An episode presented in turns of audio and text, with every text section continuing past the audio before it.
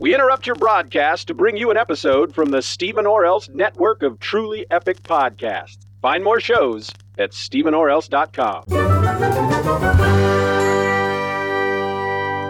It's minuscule, it's mired in minutia. It's a microcosm of madcap malignity. Madman's snappy world suddenly becomes big when the bodacious hero is shrunk by a bizarre blend of unknown chemicals. On his journey back to Buzztown, desperate for aid from Dr. Flem, the shrinky dink madman encounters the creep and the mysterious yellow eyed creature from beneath the stairs. That's today on Just Another Fanboy.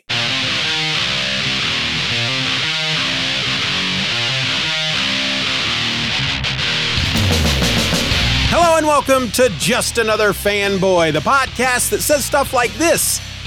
I'm your host. My name is Steeven, and I warned you folks. I said it back in episode 304 that I was going to start giving you a great big bunch of Madman episodes right in a row. And here we are with another Madman episode. Granted, it's only the second one in a row at this point, but yeah, I warned you. So today we're going to look at Madman Comics number nine. This issue is published by Dark Horse on October 19th, 1995. It had a cover price of $2.95 and it is titled Little Lexicon of Life or The Tale of the Mini Madman. It was written by Mike Allred with art by Mike Allred, letters by Sean Konot, and the colorist was Laura Allred. Now, Normally, what I've been doing at this point is I would read you the issues blurb from over there on darkhorse.com, but I already did that. That was what you heard there in the cold opening of the show. So let's just get into the book. Are you ready? Let's begin. I'm going to start with the cover. The cover features what appears to be a giant zombie looking guy with a t shirt on that says creep and he is about to step on our hero, Frank Einstein, the madman of Snap City. Of course, this zombie looking dude is not a giant because Mr. Allred has made sure to show us a men's room door that the the creep, as we're going to call him, that the, the the creep is walking through. There's also a toothbrush there next to Frank and Frank's about the size of the toothbrush. There's also a little robot there with him, and it looks like one of those toy robots from the 70s. Matter of fact, I looked it up, and I don't know if there is a particular name for this particular type of robot, but the the the image I found of toy robots that comes the closest to this particular one, I got this off of the uh, well, it's collection dot sciencemuseumgroup.org.uk. And apparently they've got a collection of toy robots here. And so the one I found is called a Super Robot. It's from 1977 and it was made in Japan. And it, it most closely resembles the little robot that we're seeing on the cover.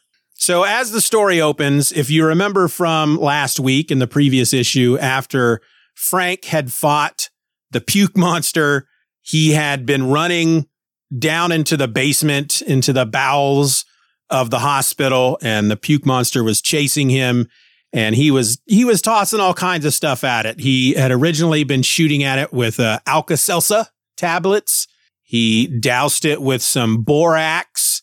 He threw packing peanuts on it, and then he found uh, like a tank hanging on a wall that had some experimental chemical in it. And he doused both himself and the puke monster with that chemical. And so the puke monster shrunk down to about the size of something that would fit in maybe a gallon or two gallon jug of milk. And, uh, do they make two gallon jugs of milk? I don't think so. But Frank had a, a big glass bottle there and he managed to get the tiny puke monster into the bottle.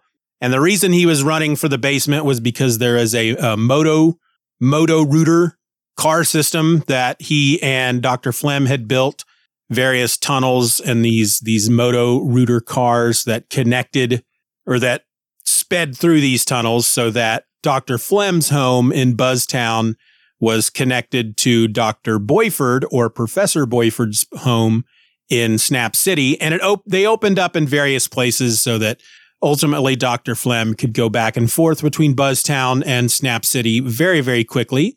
And Frank had to get back to Dr. Flem and more importantly to Joe, uh, the, the love of his life and his buddy Mott from the planet Hoople. And so he gathered up the tiny puke monster, put it in a bottle, corked the bottle, jumped in one of these Moto Rooter cars and they rocketed away. And that's where we kind of open up.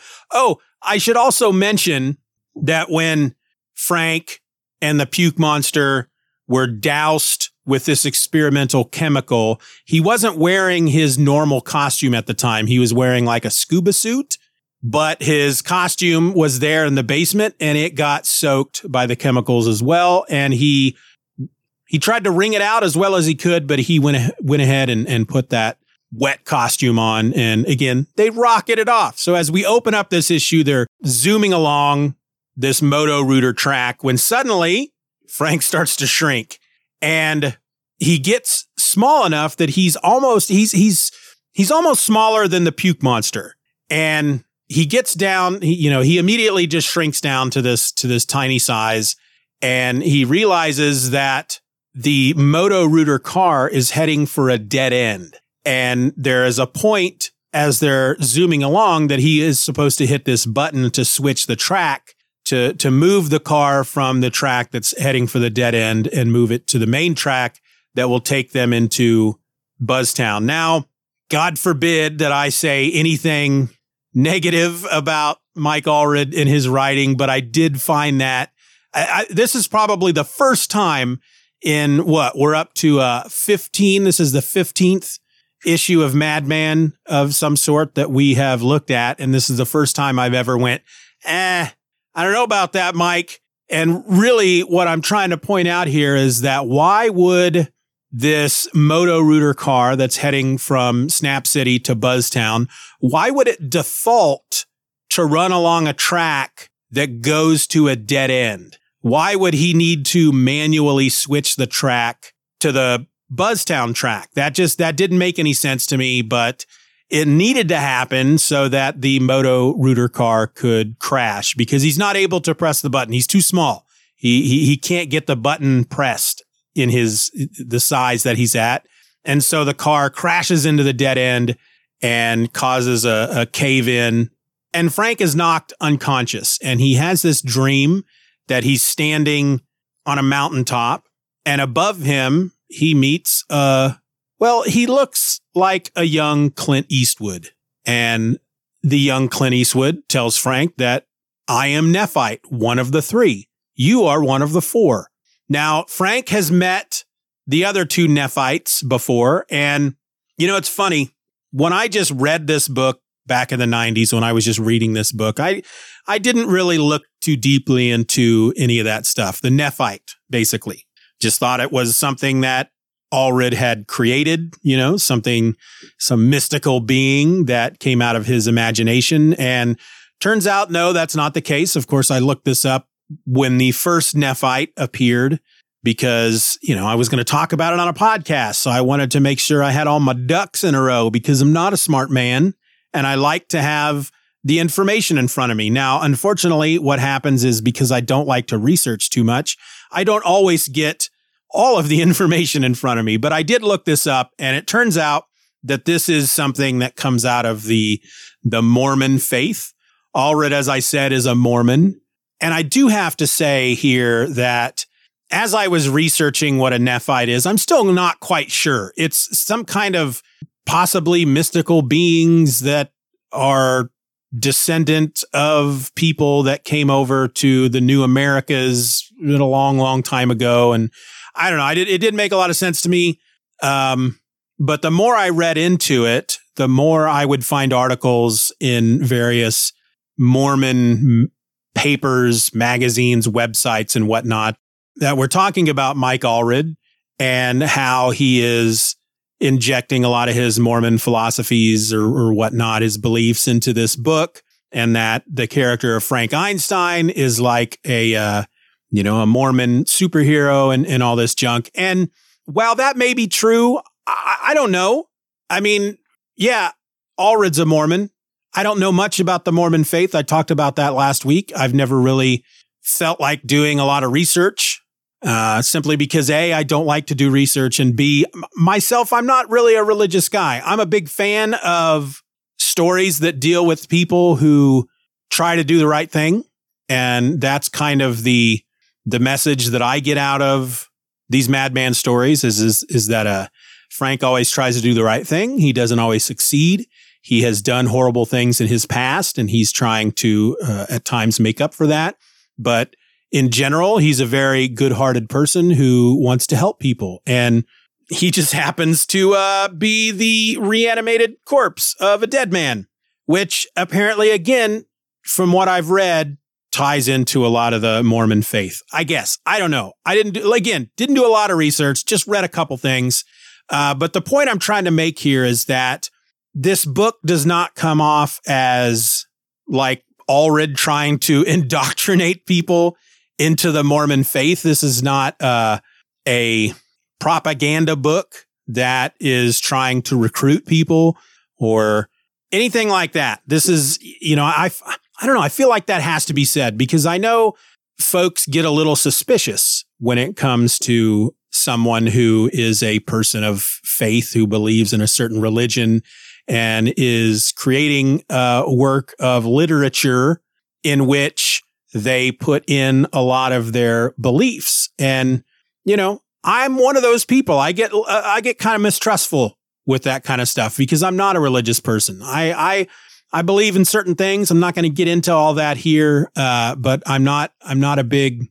I'm not a big fan of the practice of religion, and I'm not a big fan of anyone trying to pull me into something that I I don't necessarily believe in. I don't do that to other folks. I'm not out there trying to convince people not to go to church. So I would appreciate it if people don't try to uh, convince me to go to church. Right?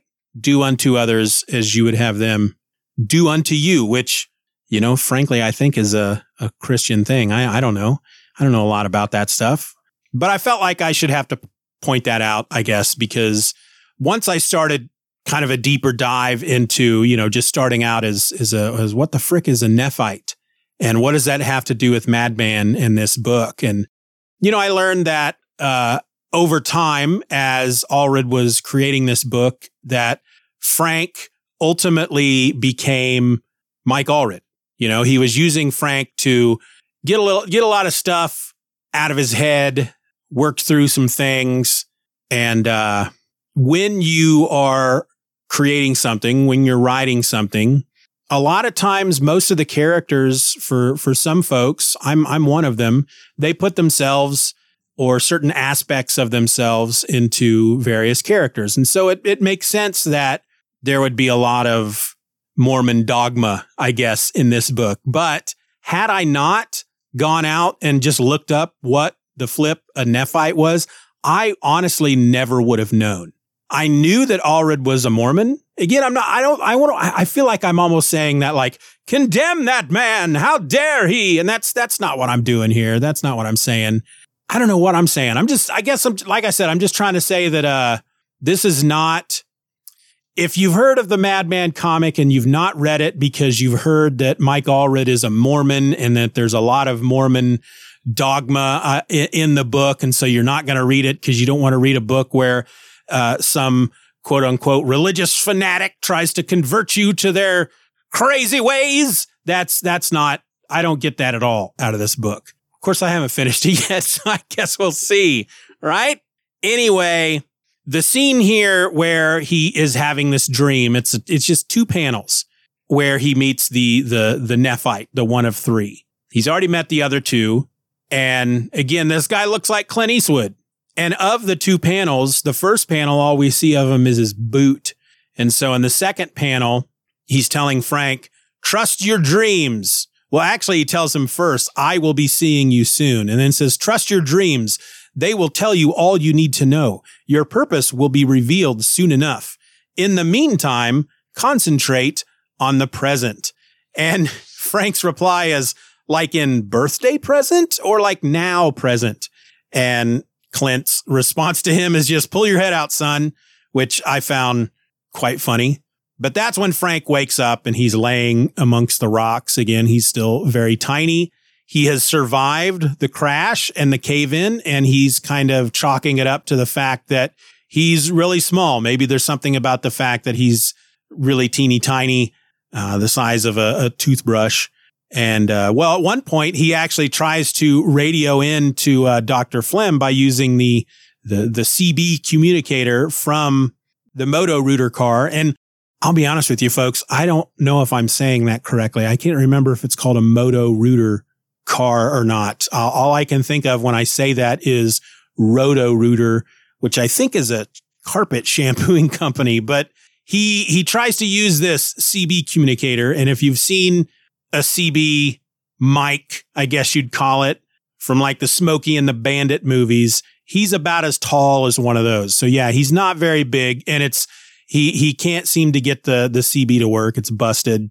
He comes across the in in the wreckage the puke monster. Terrence was his name. I don't remember. He was a regular guy who was attacked by aliens and they set him afire. And something about that changed his DNA and his skin into a human vomit, which is pretty gross. But he, the, the, the puke monster is still in the jar. He's about as small as Frank is now. And the thing actually says to him, help me. And Frank doesn't. He leaves him there. He, you know, I'm sure he's going to come back for him, or at least that's his plan, but he needs to get back to Dr. Flem and he needs to get back to Joe and he needs to get himself big again. And of course, he doesn't want to just let the puke monster go because He's afraid that the puke monster will kill him, will try to absorb him like he did with all the doctors and whatnot in the hospital back in the in the previous issue because it was hungry. And because of that, Frank is very well justified by not letting the puke monster out. And he sees a, a drainage pipe that is emptying out into the, the, the tunnel where the, the collapse has happened. And he decides to, uh, go into the pipe and see where that takes him. Once within the pipe, he eventually, as he travels on, comes to basically pitch black darkness. He can barely even see the hands in front of his face. Finally, he comes to some light and it's a, uh, like a, a drain grate above him. And there is a rope hanging from it, which appears to be probably somebody's hair.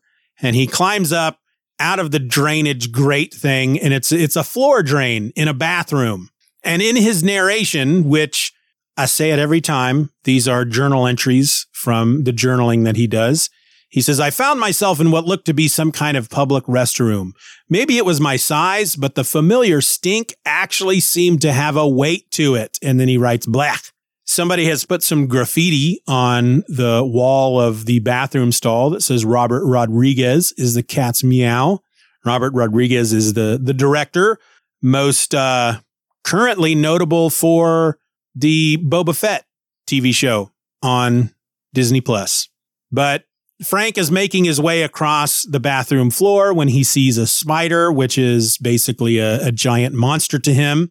It chases him across the bathroom floor. It is about to get him when a foot from a normal sized human being, but for Frank is a freaking giant, steps on the spider just as the spider's about to get him. And the, the, the, the disturbance of the air pressure that happens with the foot coming down on the spider blows Frank into the air and into a, a, fan that is sitting on a counter in the bathroom. He doesn't get chopped up or anything. It just, he just kind of flies over to the fan, which blows him away.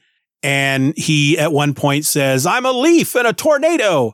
And he reaches out to grab a hold of anything to stop himself from falling. And it appears to be some kind of uh, spikes sticking out of a wall. But no, they, it's stubble from the giant person or the normal sized person that is in the bathroom with Frank. And they don't notice Frank. But what Frank quickly realizes is that the stubble that he's hanging off of is sticking out of a pimple. And this man, person, giant thing squeezes it. And Frank is ejected off of this person's face with the uh, pus that comes out of this pimple.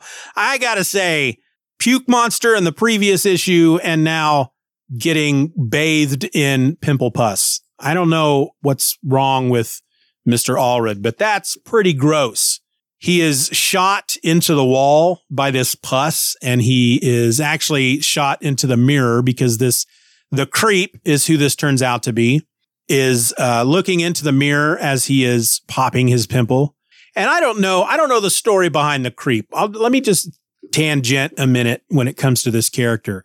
We have seen him, I believe, at least twice in this book so far. He has been kind of a background character who literally just in one scene or the other, whenever he's made a, an appearance, he's just somebody walking by in the background, you know, part of the scenery.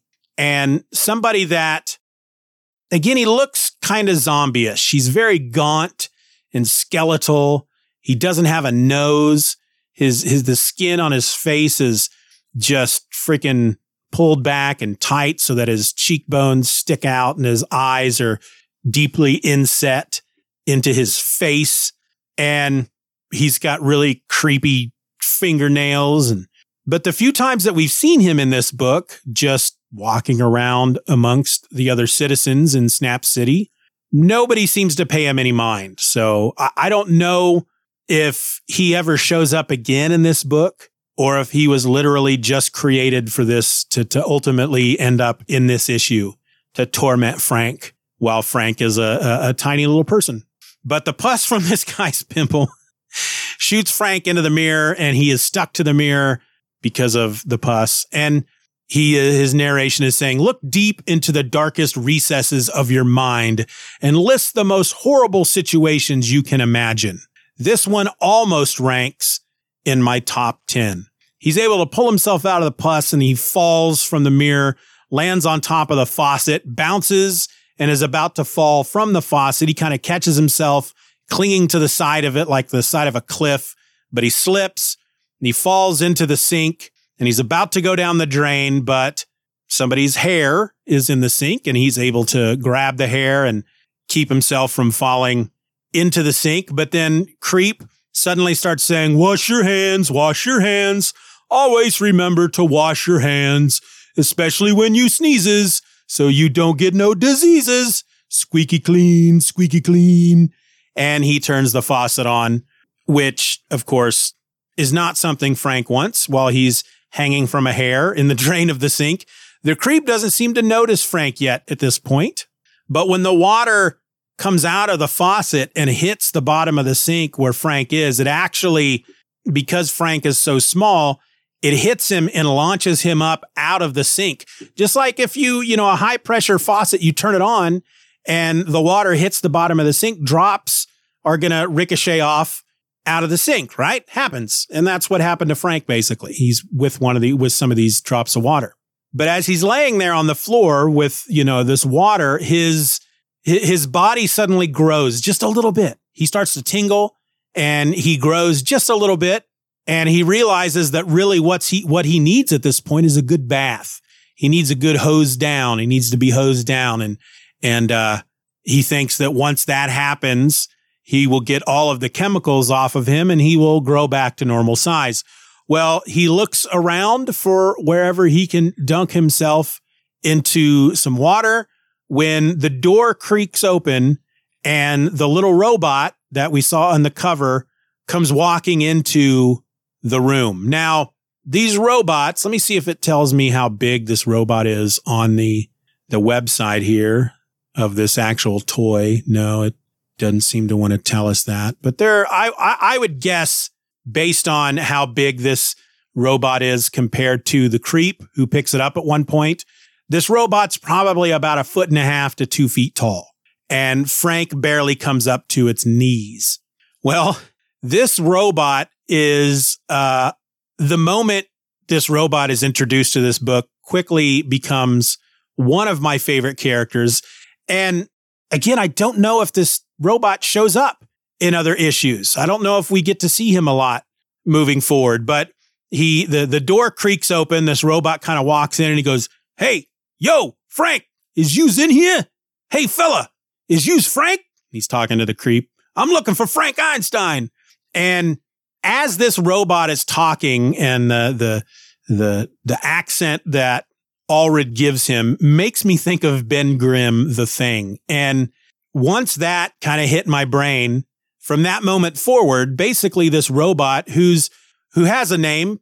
I don't remember what it is. We haven't got to that point in the, in the issue yet, but the moment the robot starts talking and the moment I associate that with Ben Grimm, that's the, that's, that's what I think of when I think of this robot now that, that Ben Grimm, the thing, his personality, his spirit, his soul was placed inside this tiny robot. Well, the creep sees the robot because the robot's talking to him. he says, is you Frank? I'm looking for Frank Einstein. And the creep leans down and the robot tells him that his sensors are telling him that Frank Einstein's DNA is somewhere in, quote, this sewer of a toilet. Is you him or what? And Frank, who again doesn't even come up to the robot's knees, is, is yelling, I'm Frank, I'm over here. But the creep picks up the robot, finding it funny and realizing a, a, talking toy robot. He says, You got to be worth something. And the robot says to him, Hey, you're no Frank Einstein. I know Frank Einstein's DNA and you're no Frank Einstein. Put me down, put me down right now, you big lug. I'm warning you. And then electricity shoots out of the robot, shocking, of course, the creep who drops the robot onto the floor. Frank runs up to the robot, says, uh, that was wicked, pal. What's the skinny on you anyway? And that's when the creep notices Frank little tiny Frank down there and says, a little man, you did this, didn't you? And tries to step on Frank, tries to stomp him like he did the spider earlier. And that's when the robot's chest thing, uh, the, the front of his chest opens up and a little dart flies out and hits the creep in the leg and knocks him unconscious. And this is also where we learn the robot's name. That'll learn him don't ever mess with the mighty Myron. I'll kick your ass. So Frank asks, is he dead? And Myron tells him, nah, I just put his lights out. I can't give no one the big whack unless I gets to say so. So we learn that Myron was sent by Dr. Flem to come find Frank. And he tells this story about being back in Buzztown. If you remember from a number of issues back, Dr. Flem's helping hands, these little globe spherical robots with arms and, and hands that he built to help him with his experiments, had built a robot named Astroman and took a brain scan that they had digitally of Frank and put it inside Astroman, making Astroman a uh, basically a robot version of Frank, even though he doesn't look like Frank. And then we learn that they built a couple other robots and then these robots built robots and those robots built robots. And suddenly they had just a crap ton of robots of all different sizes and colors and, and, and shapes down there in the lab. And they, they ran away at one point because they all freaked out when the humans showed up. And well, Myron tells this, Myron's one of these robots basically, but he tells this story of other robots he calls them a, a swarm of renegade bots. They come into the lab through the rocket car tunnels and they start, as he says, knocking heads. They knock out Mott the Hoople. They kidnap Joe and Dr. Flem and Gail and Bonnie and they shoot other robots. They're destroying some of the other robots. They shoot a larger robot version of Myron, who Myron says is his mother. And you see, a, a, there's a double page spread where this is happening, and they're they're they're carrying off Gail and Joe, and these robots look very similar to the ones that we saw in the two issues with Big Guy, the the the robots that came to kidnap Professor Boiffard. And we also see amongst these robots is a an RCA well, it says RCA Visitor, but it's like a, it's an old TV set with robot legs and robot arms and claw like hands, pincer hands. And, and on the screen is Factor Max. This robot that we met back there during the, the big guy adventure, who we don't really know anything about at this point. But he's yelling out, Where is the one called Frank Einstein? Tell me where he is, or I'll destroy everything. I have no desire to destroy, but I will if I must. And then we, and then one of the robots in this double page spread is blowing up Myron's mother, and Myron's yelling out, Mother! And Dr. Flem is hiding behind some equipment and he sees Myron and grabs him up and he tinkers with him a moment so that he can detect Frank's DNA and he hands him over to Marie, which is one of the, the helping hands robots and sends him off down the tunnel to go look for Frank because Frank's the only one that can help them at this point. Marie is shot and destroyed as they are escaping down the tunnel, but Myron is able to, to get out. So with that story finished, we're now outside of the bathroom. It's actually a, a bathroom at a filling station or a service station or a gas station, whatever neck of the woods you're in, whatever they call them.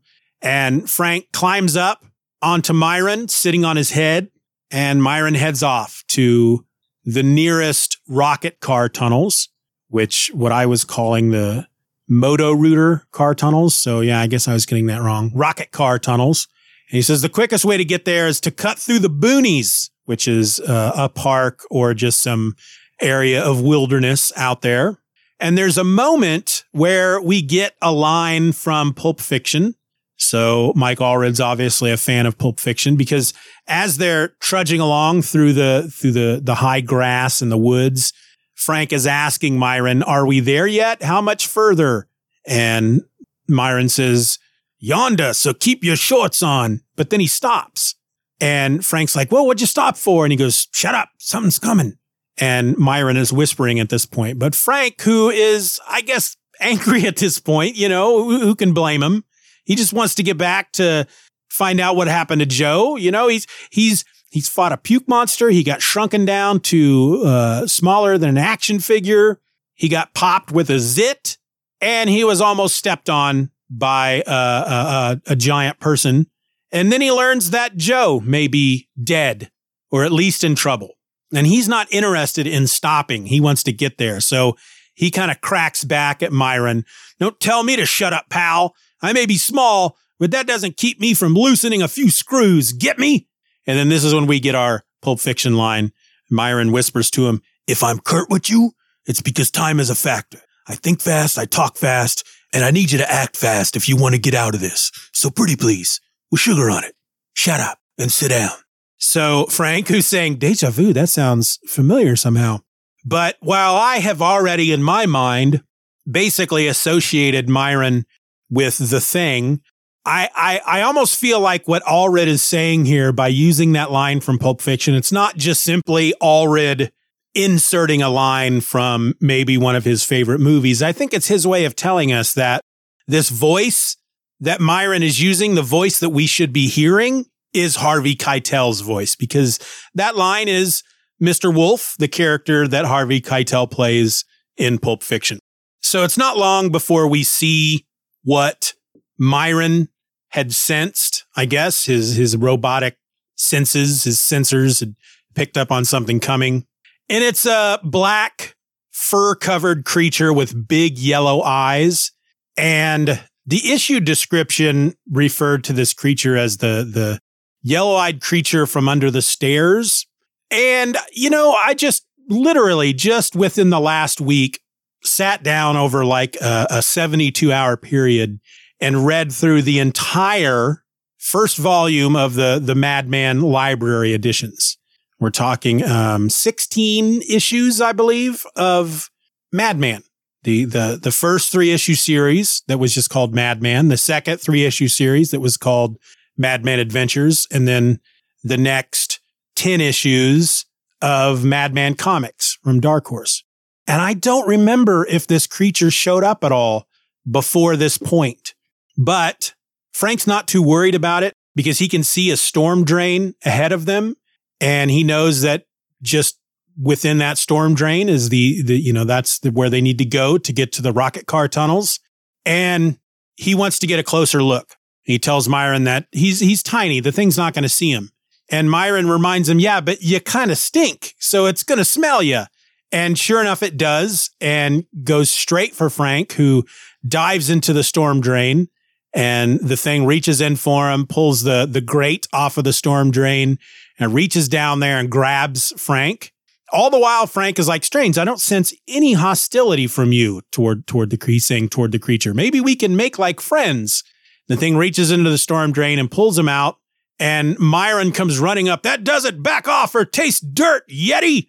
And he fires one of his darts at the creature, but Frank is is calling out, It's okay, Myron. I don't think it's hostile. Myron says, It don't matter. We got to get going.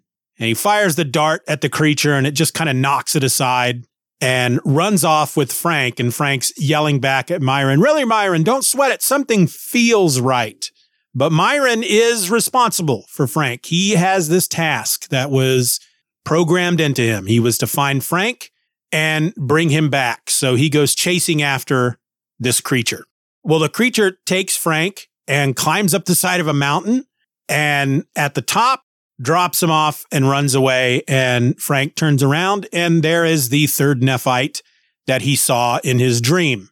Frank quickly between panels tells him that, well, what happened to him, why he's so small, and is telling him that he thinks that if he can just wash it all off, he'll go back to normal size. And then starts asking the third Nephite why they all think he's important. Who are the who are the three of them, the three Nephites we've now met? And they have, as Frank says, you led me to believe I've got some special destiny, but you always leave me with unanswered questions. And this, the third Nephite tells him, it's always best to keep things simple, don't you think? Why confuse you with something now that will be abundantly clear later? You'll find that when taking the proper steps, you get to the top a lot faster. And then he carries him over to a well, sticks him in the bucket, drops the bucket down in the well. That's when Myron shows up and tells the Nephite to, to put his hands up. I don't know what your game is, stranger. What are you? Why can't I register your DNA? But the Nephite was helping Frank this entire time because then he pulls the bucket back up and Frank is riding the bucket, but he is now normal size. And Frank tells Myron that they, everything's okay now. They can go to Buzztown. And he tells the Nephite, I guess this was some screwy introduction. You're not going to tell me anything else, are you? And the guy says, The time is the time when it's the time. And when it's time, the four horsemen will ride. Good luck, kid. And Frank and uh, Myron head off. Myron, however, feels uh, that there's something spooky about that guy. Frank has to agree and says that uh, I can't shake the feeling that my whole life is some cosmic summer rerun, like I've never gotten off the island, where my five year mission will never end. But then he says, even so, it all feels so right. So they get down into the, the rocket car tunnels. They make their way back to Dr. Flem's lab. When they get there, the place is a shambles. It's a wreck. Screens are broken. There are pieces of robots lying on the floor. Frank sees Mechanical Man and Mr. Robot, who we who, who we've met in a previous issue, and but they're all smashed up. And he's asking Myron, what did these robots look like? Why would they want me? And Myron tells him that I, I told you they're flying robots and then says, Oh, I forgot to tell you. I heard him call the head robot Factor Max. And Frank recognizes the name, of course, but he still doesn't understand what that has to do with him. Uh, in the meantime, he goes around the lab and he collects a bunch of weapons. He's got a rifle, a baseball bat, and four pistols in holsters strapped around his body and he tells Myron, You sure you can sniff him out, Myron? Because no offense, I'm going to waste some robots. And Myron tells him that there's no offense taken. I'm with you all the way, pal. They off my mutter. When you wants to play, you gots to pay. And then he tells Frank that he's already locked onto their signal and then yells out, behind you, watch it. And a, like a little, a little chamber thing opens up and inside is Astroman, who when last we saw Astro Man, he had been blasted apart by the dude on the Wee Isles that the, the demon that Mr. Monstadt had been working for. The, the demon had sent this, this, well, he was a terrorist, Mick, Mick or Mickey, who thought the demon was God and he thought he was trying to atone for his sins because he had placed a bomb inside of a building and found out just before it exploded that the building was actually an, an orphanage, but not just an orphanage. It was an orphanage for blind children. And so that's that's not something he wanted to do. And so he wanted to atone for his sins. That's when the demon came along. The guy thought the demon was God. And the demon told him that if he wants to make up for his sins, he had to go kill Frank. But he kills Astro Man instead, who has put Frank's costume on, knowing that the guy would think that he killed Frank and that uh, Astro Man, being a robot, would be able to be brought back to life. And sure enough, here he is. Flem had recovered Astro Man's head from the scene and had taken him back to the lab and, and still had that brain scan from Frank. And so we get Astro Man right at the very end. That's how it ends. The, the, the chamber door opens. There's a lot of purple smoke. Astro Man is standing there. Frank says, Astro Man. And we get next Runaway Renegade Robots or Factor Max Rising. So, yeah, another freaking great issue and another new character that I have just immediately fallen in love with, which is Myron. We got near the near the beginning, I think by issue two or three of the first series, we get introduced to Joe, fall in love with her. We get introduced to Mott in the uh, first couple issues of the Dark Horse run that we're into right now, Madman Comics, and I fall in love with him. And now Myron. And I, I hope, I really do hope we see more of Myron. Having finished volume one here of the Madman Library edition, all that means at this point is that I've read the next issue, issue number 10. I haven't gone any further than that, but I was kind of peeking through the second volume and we are quickly coming upon issues that I have not read. But here's the thing. Let me just kind of lay out the schedule for you for the next few weeks. Cause if you're reading these through the, the library editions like I am, some of the stuff in there is, is a little bit out of order. And I don't mean the, the actual issues of the Madman books, but in volume two, we're not only going to be getting more from Madman Comics, and in fact, I think we get the rest of the Dark Horse run in volume two, but we also get some of the, I guess, crossover books that Madman had done during this time. There was a, a he, he crossed over with Nexus in a, a, Nexus book called Nexus Meets Madman number one. Uh, he crossed over with Superman, three issues called the Superman Madman Hullabaloo and he crossed over with a character named the Jam. Now, along with this, and and and honestly, I can't remember if where all this falls into place because I also have volume three, and I know that in volume three we also get the seven issues of Red Rocket Seven, which technically is not a Madman book, but I'm going to go ahead and include them here as part of this Madman read through that I'm going to do, only because they are included in the the Madman library and the same with the Atomics. Eventually, we're going to come to a series called the Atomics that is set in the Madman universe. I will be reading those and talking about those as well. Um, and actually, there are three issues of a superhero book. It's like the first superhero book Mike Allred did.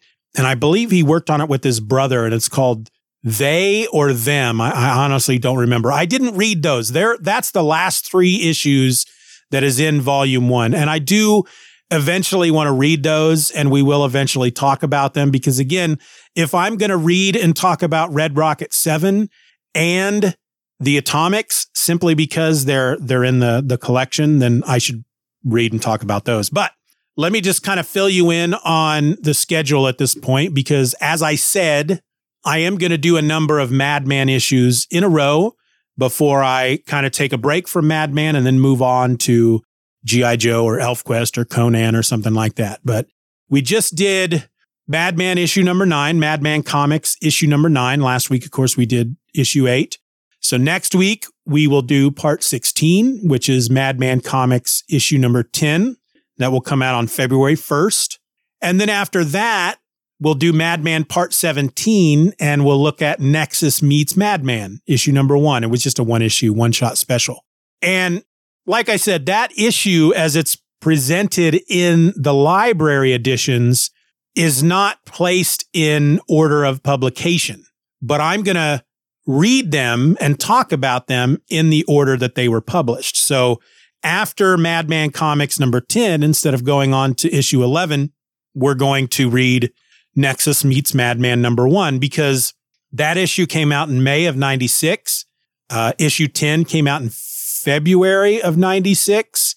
And then issue 11 came out in October of 96. So we'll have next week, part 16, Madman Comics, issue number 10. And I think I said February 1st, but actually we're going to, that'll come out on February 7th. Part 17 will be Nexus Meets Madman. That'll come out on February 14th.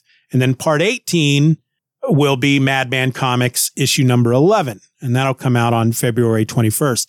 And then the next three weeks, February 28th, March 7th, and March 14th, we're going to look at the three issues of the Superman Madman Hullabaloo, where Madman teams up with Superman, and that's all written and drawn by Allred.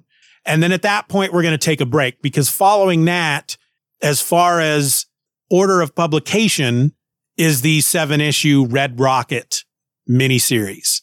And so I want to take a break. And then when we come back to Madman, we'll, we'll start with Red Rocket 7. All right, sound good? But yeah, um, this is an issue that I did read when uh, going back to issue number nine. This is an issue I read back when it was coming out, when it when it hit the shelves back in October of '95, and the only thing that really stuck out to me, as far as the one thing that I could remember the most reading it the first time, was Myron. I obviously had fallen in love with that character all the way back then, and still love him today. And even though I did read issue number 10 just within the last couple of days, I don't remember how much Myron is in issue number 10. And following issue number 10, I know that I have issues 11 and 12, 13, 14, and 15. Cause I think issues 12, 13, 14, and 15 are a, a four issue story arc dealing with Professor Boiffard. And as I was kind of skimming through the next couple of volumes, I was looking at, at the covers and I recognized those going up to issue. Matter of fact, I recognized the covers for the rest of the, the Dark Horse series, which goes to issue number 20. But I don't know that I've actually read them, which is kind of insane because if I recognize the covers, I feel like I own the issues. So why didn't I read them?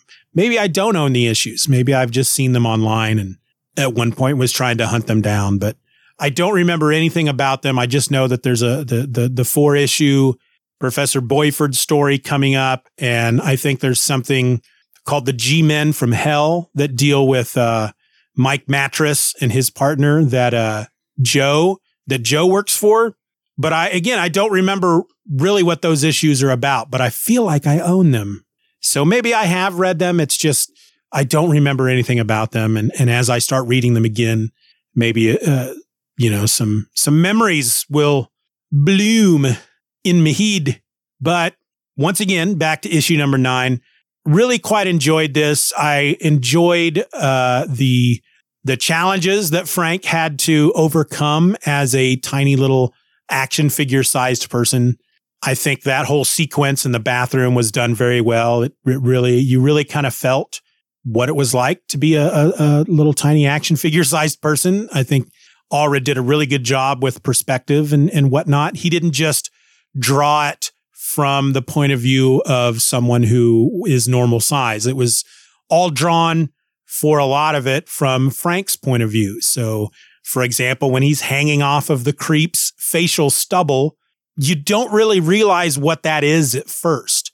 It does look like possibly broken rebar coming out of, granted, a flesh colored wall, but you don't immediately, your mind doesn't immediately go to, oh, that's stubble. Cause each piece, each, each bit of hair would, would have been like the size of, of rebar, if not a bit thicker compared to, compared to Frank. And the part with the, uh, the yellow eyed creature from beneath the stairs, that just has me.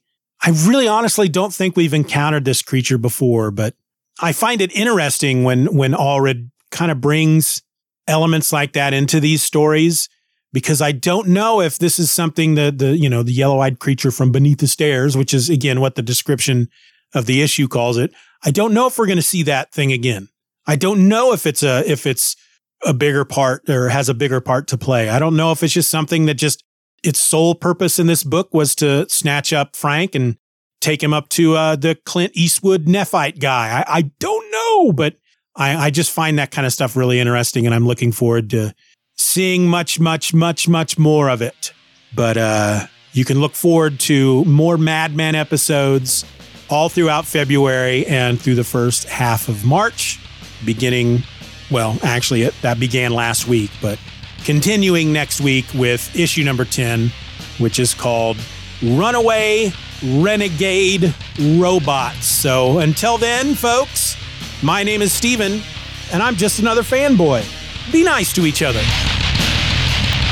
The Just Another Fanboy podcast is a Steeven Orr Else production. Questions and comments can be directed to justanotherfanboy at gmail.com. You can find me on Twitter and Instagram by searching for at Steeven Orr Else, and then come join in on all the fun at the Just Another Fanboy message boards at forum.justanotherfanboy.com. You can support the show for as little as a dollar a month over at the Patreon by going to patreon.com slash Steeven R. Orr, and in return, I am going to do my very very best to get you and your fellow patrons episodes just like this one before anybody else. I also encourage you to rate the show wherever available and share this episode with a friend. All links will be in the show notes.